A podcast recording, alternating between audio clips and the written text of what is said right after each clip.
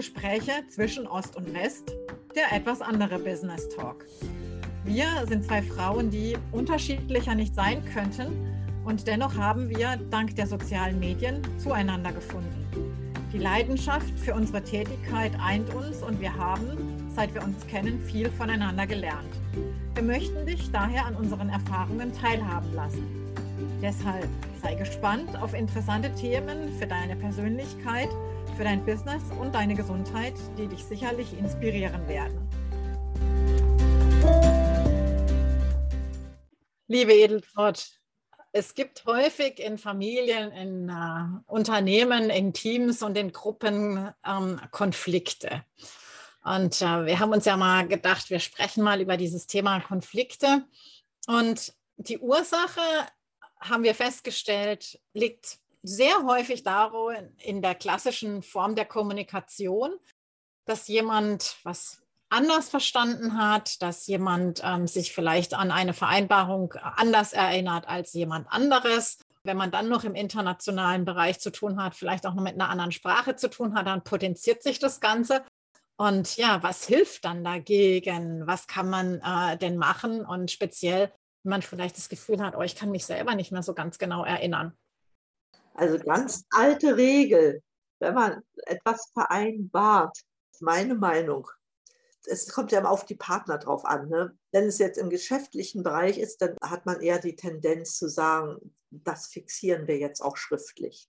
Ne? Genau. Da, damit das eindeutig ist, man macht ein Protokoll, man sagt genau, was vereinbart wurde, legt die Termine fest, dann ist das eindeutig. Ja, dann kriegt jeder davon ein Exemplar dann kann man streiten, wie man will. Was schwarz auf weiß steht, ist immer noch, gilt immer noch. Richtig. Das macht man aber selten, eigentlich gar nicht, im Freundes- und Familienkreis. Ich habe jetzt auch erst wieder mit meiner Schwester so einen Disput gehabt, wo sie der Meinung war, ich hätte ihr das gar nicht gesagt. Na, das kommt dann so raus. Ja. Wir wollten doch das zusammen machen und so. Ich sage, ich rede seit drei Wochen von nichts anderem. Und da sagst du, ich habe dir nichts gesagt. Ja, da ist es schon wirklich, ja, man muss sehr oft nachfragen. Das macht man häufig gar nicht. Ne? Hast du das jetzt auch so verstanden, wie ich das meine? Vielleicht einen Tag vorher, bevor ein Termin anliegt, nochmal nachfragen. Hast du das bei dir registriert ne? oder hast du das vergessen? Und da kann man auch schon mal ein bisschen Spannung aus der ganzen Geschichte rausnehmen, ist jedenfalls meine Meinung. Wir hatten nicht nachgefragt, sondern haben das einfach so als gegeben hingenommen. Jeder hat seine Art zu denken und hat das so bei sich abgespeichert. Und ja gut, es ist nicht eskaliert. Nein, so wichtig war es nun auch nicht. Aber das kommt doch häufig vor, ne? dass man sich äh, vereinbart, sich verabredet, irgendwas abmacht und man hat es nicht ordentlich ausgedrückt und auch nicht nochmal nachgefragt. Ich glaube, wenn man sagt, machen wir das jetzt so und so, dann sollte man auf alle Fälle den Partner nochmal fragen, ob, wie er es denn verstanden hat. Meint er das Gleiche wie ich? Ne, das ist ganz wichtig. Wenn man das nämlich nicht macht, ja, dann ist Konfliktpotenzial gegeben. Ja, also ich denke, es ist also ich unterstreiche jedes deiner Wörter. Wir sind manchmal einfach auch ein bisschen faul, ähm, das zu nochmal gegen zu bestätigen. Und äh, wir hatten jetzt hier auch einen, Fall, wo wir sagen, oder hätten wir es, das wäre gut gewesen, einfach das nochmal zu schriftlich zu dokumentieren oder einfach zu sagen, wir sind nicht sicher, ob wir das Gehörte im Spanisch richtig verstanden haben, ob der und der das halt noch mal kurz schriftlich darstellen könnte, damit wir es halt uns anständig übersetzen können, damit wir halt hier auf einer Wellenlinie sind. Und ich denke, das ist immer sehr, das ist ja immer der Punkt schlechthin sozusagen, wo es dann darum geht, ich habe das verstanden, ich habe jenes verstanden und dann ist halt vielleicht auch noch der, der Ton macht die Musik. Eben dann nochmal nachzufragen, ähm, Gibt es Themen oder ähm, habe ich, das, hab ich das richtig verstanden, dass du mir das damit so und so sagen willst? Manchmal habe ich mir auch schon von irgendwelchen Chats beispielsweise, ähm, habe ich mir auch schon Screenshots gemacht, weil derjenige oder diejenige, die mir was geschrieben hat, ähm, vielleicht dann hätte sagen können, äh, kann es löschen und sagen, nee, habe ich nie gesagt, habe ich nie geschrieben. Und ich sage, nee, so als, ja, als Dokumentation eben dann auch tatsächlich mal mit Screenshots zu arbeiten, um, ja, damit man einfach ähm, auf der sicheren Seite ist. Ähm, ich denke als immer, wenn, wenn das alle so machen würden, dann gäbe es wahrscheinlich keine Rechtsanwälte und keine Gerichte. Deswegen schaut man ja natürlich, dass man trotzdem die Sachen im, im kleinen Kreis, also speziell ähm, unter Freunden und in der Familie, doch einigermaßen behalten kann. Und viel ist, das ist der eine Punkt, also die klare Kommunikation. Und vieles ist aus meiner Sicht auch so, weil man zu impulsiv und zu intuitiv vielleicht in dem Moment reagiert oder geantwortet hat.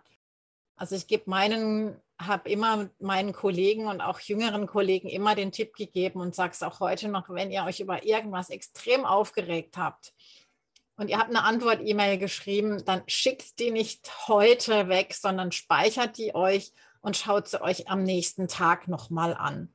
Und dann überlegt ihr euch mit einer gewissen Distanz, ob das euch in fünf Jahren noch aufregen würde oder in drei Jahren und dann formuliert die E-Mail um und schaut, dass sie auf die Art und Weise eben eher auf der Sachebene bleibt und eben alle Fakten, die eben zusammengestellt sind, da haben wir ja auch schon mal ein ähm, entsprechendes, haben wir ja schon mal drüber gesprochen, eine Episode gemacht, dass man so einen Kreislauf hat, dass, äh, wenn es ein, ein schwieriges Thema ist und dann eben auch zu sagen, jetzt liegen beide Fakten oder beide dann kann man immer noch mal sagen, so, ich habe das verstanden, du hast offensichtlich das verstanden.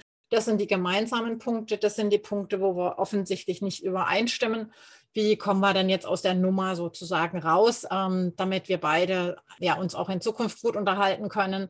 Und ähm, Missverständnisse kommen eben nun mal vor. Das ist nun mal eindeutig menschlich und wir sind halt keine, keine Roboter und uns steuert keine künstliche Intelligenz sondern unsere ganz normale Intelligenz. Und ähm, da dürfen wir dann eben auch noch schon mal hinhören oder hinfragen oder vielleicht auch mal uns überlegen, was ist der Hintergrund, was ist dann der Beweggrund eines Möglichen und sich eben mal überlegen, in die Fußstapfen des jeweiligen sich imaginär reinzustellen, zu sagen, vielleicht hat er so und so reagiert oder vielleicht war der oder die an dem Tag einfach auch nicht gut drauf und war vielleicht auch ein bisschen kurz angebunden, weil sie oder er vielleicht auch Schmerzen hatte oder andere ähm, Dinge eben äh, gerade durch den Kopf gegangen sind. Und da dann einfach nochmal zusammenfassend zu sagen, ich habe den Eindruck, dass äh, stimmt das überhaupt und, und eben dann zu sagen, eben dieses Thema dieser wertschätzenden Kommunikation immer erstmal aus der Beobachtungsebene rauszugehen, dann zu sagen, um, ähm, ich habe hier den Eindruck, dass es hier ein Missverständnis gegeben hat. Das äh, finde ich sehr traurig, ähm, weil ich denke, dass ich mich doch klar ausgedrückt habe und würde mir wünschen, dass wir das dann eben so und so nochmal formulieren oder so und so und dem anderen eben immer so die Chance geben, eben hier auch ganz auch als Sieger quasi ähm, hier mit stehen zu bleiben und nicht auf seinem Standpunkt, auf seinem eigenen Standpunkt zu beharren, sondern auch zu sagen, okay, wo sind wir uns denn einig und ähm, was sind die Punkte, wo wir eben nochmal dran arbeiten dürfen oder was wir zukünftig anders machen werden und das dann eben auch nochmal vereinbaren. Ja. Genau so. Also ich finde auch, wenn man so aus emotional zu einem Ergebnis gekommen ist und manchmal dann auch sehr frustriert ist und das vielleicht seinem Nächsten schreibt, und das zu überlegen, doch nochmal drüber nachzudenken, zu überschlafen. Ich sage immer, der Morgen ist klüger als der Abend zum Beispiel. Ja, und äh, das macht durchaus Sinn. Also mir ist es auch so gegangen, dass ich sehr oft Dinge, die ich am Abend noch verfasst habe, am Morgen total anders geschrieben habe. Ja. Ja, weil ich wieder auf einem anderen Level war. Ne? Ich bin auf die Sachebene zurückgegangen und ich will ja niemanden kränken mit dem, was ich sage. Und um nochmal auf die Vereinbarung zurückzukommen, ich habe ja damals in der Sowjetunion studiert und immer wenn wir irgendwas abgesprochen haben, wie wir was machen wollen, zum Schluss kam immer das Wort Dagavarilis, abgemacht. Und wenn dann alle sagt, ja, dann war das so. Aber aus heutiger Sicht würde ich an der Stelle nochmal wiederholen. Also wir haben jetzt das und das abgemacht und dann kann man abnicken und dann ist gut. Ne? Also privat und unter Studenten, wie das damals war. Ja. Im geschäftlichen Bereich, denke ich, kommt man um eine Schriftform selten herum. ja, man hat ja dann auch entsprechend mit Angeboten oder ähm, Dingen zu tun, wo man tatsächlich sowieso das schriftlich braucht. Vielleicht auch sicherheitshalber entsprechende AGBs. Damit ist es halt, ja, aber auch sowas wie, wir haben es jetzt bislang in dem Zusammenhang gesprochen über Vereinbarungen innerhalb von, sagen wir mal, Familie, aber auch zwischen Kunden, zwischen Coaches beispielsweise und den Coaches. Also, dass ganz klar ist, was dürfen die erwarten, wie viele Stunden Coaching, aber wie viele Minuten sind da beispielsweise drin oder gibt es ein bestimmtes Programm, ähm, gibt es einen bestimmten Zeitraum, auf das das entsprechend ähm, reduziert ist und was hat der andere jeweils dann ähm, äh, vielleicht auch als Gegenleistung oder als Hausaufgaben oder ähm, als sonstiges zu tun. Nicht, dass dann der Coachee hinterher sagt, ja, aber ich habe hier keinen Erfolg. Und wie misst man Erfolg beispielsweise? Äh, damit einer nicht nach drei, vier Monaten sagt, nee, also ich will jetzt mein Geld zurück, weil das hat ja überhaupt nichts gebracht und ich habe überhaupt keine Stunden gehabt und dass man dann aber sagen kann, also hier, ne, das ist, das hatten wir vereinbart und das ist das Ziel und ähm, und dann vielleicht auch ein Abschlussgespräch macht, so ist es jetzt erreicht worden, um nochmal sicher zu gehen. Das mag sich zwar ja vielleicht ein bisschen pingelig und kleinkariert anhören, aber die Praxis zeigt halt, dass es ähm, entsprechend anders ist. Und wenn man dann sagt, ne, in dem Servicepaket ist halt das und das mit drin und in dem Servicepaket ist das und das mit drin, dass man das eben dann nochmal explizit beisteuert. Wenn man dann zwischendurch noch einen Bonus geben möchte, als Überraschung heraus oder als, als kleines Goodie. Das ist natürlich jedem äh, selbst überlassen. Und dann sollte auch dabei sein, dass es eben, äh, dass es da keinen Rechtsanspruch drauf gibt.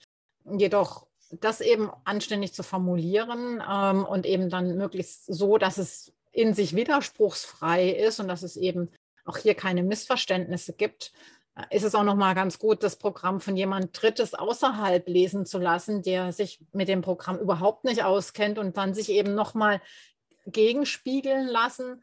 Was hast du denn jetzt da genau verstanden? Und dann vielleicht auch noch einen Fragenkatalog zu machen.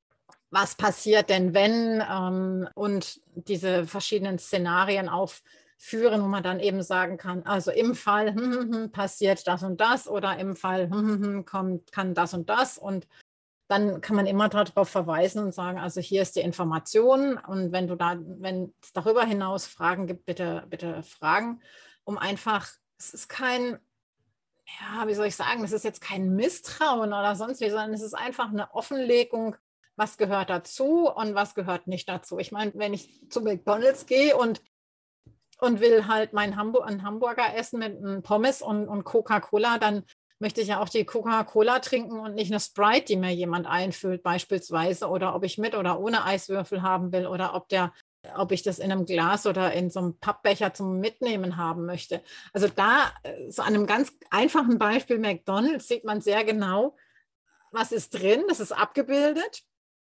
Man kann auch noch eine Liste der Zusatzstoffe und so weiter haben.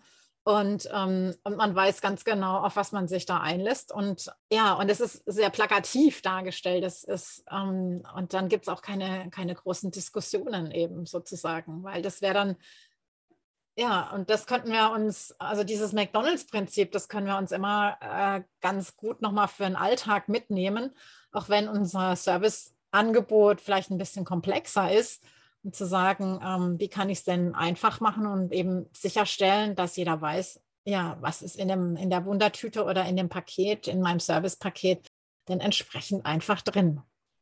Genauso ist es. Dazu gehört eine klare, verständliche Sprache Richtig. und eine eindeutige Formulierung, also widerspruchsfrei, sodass wirklich jeder weiß, das bekomme ich dafür. Ja, toll, Sonja. Ja, dann hoffentlich haben wir euch einen kleinen Tipp für den Alltag gegeben und freuen uns bis zur nächsten Episode. Bis dahin, eure Sonja und eure Edeltraut.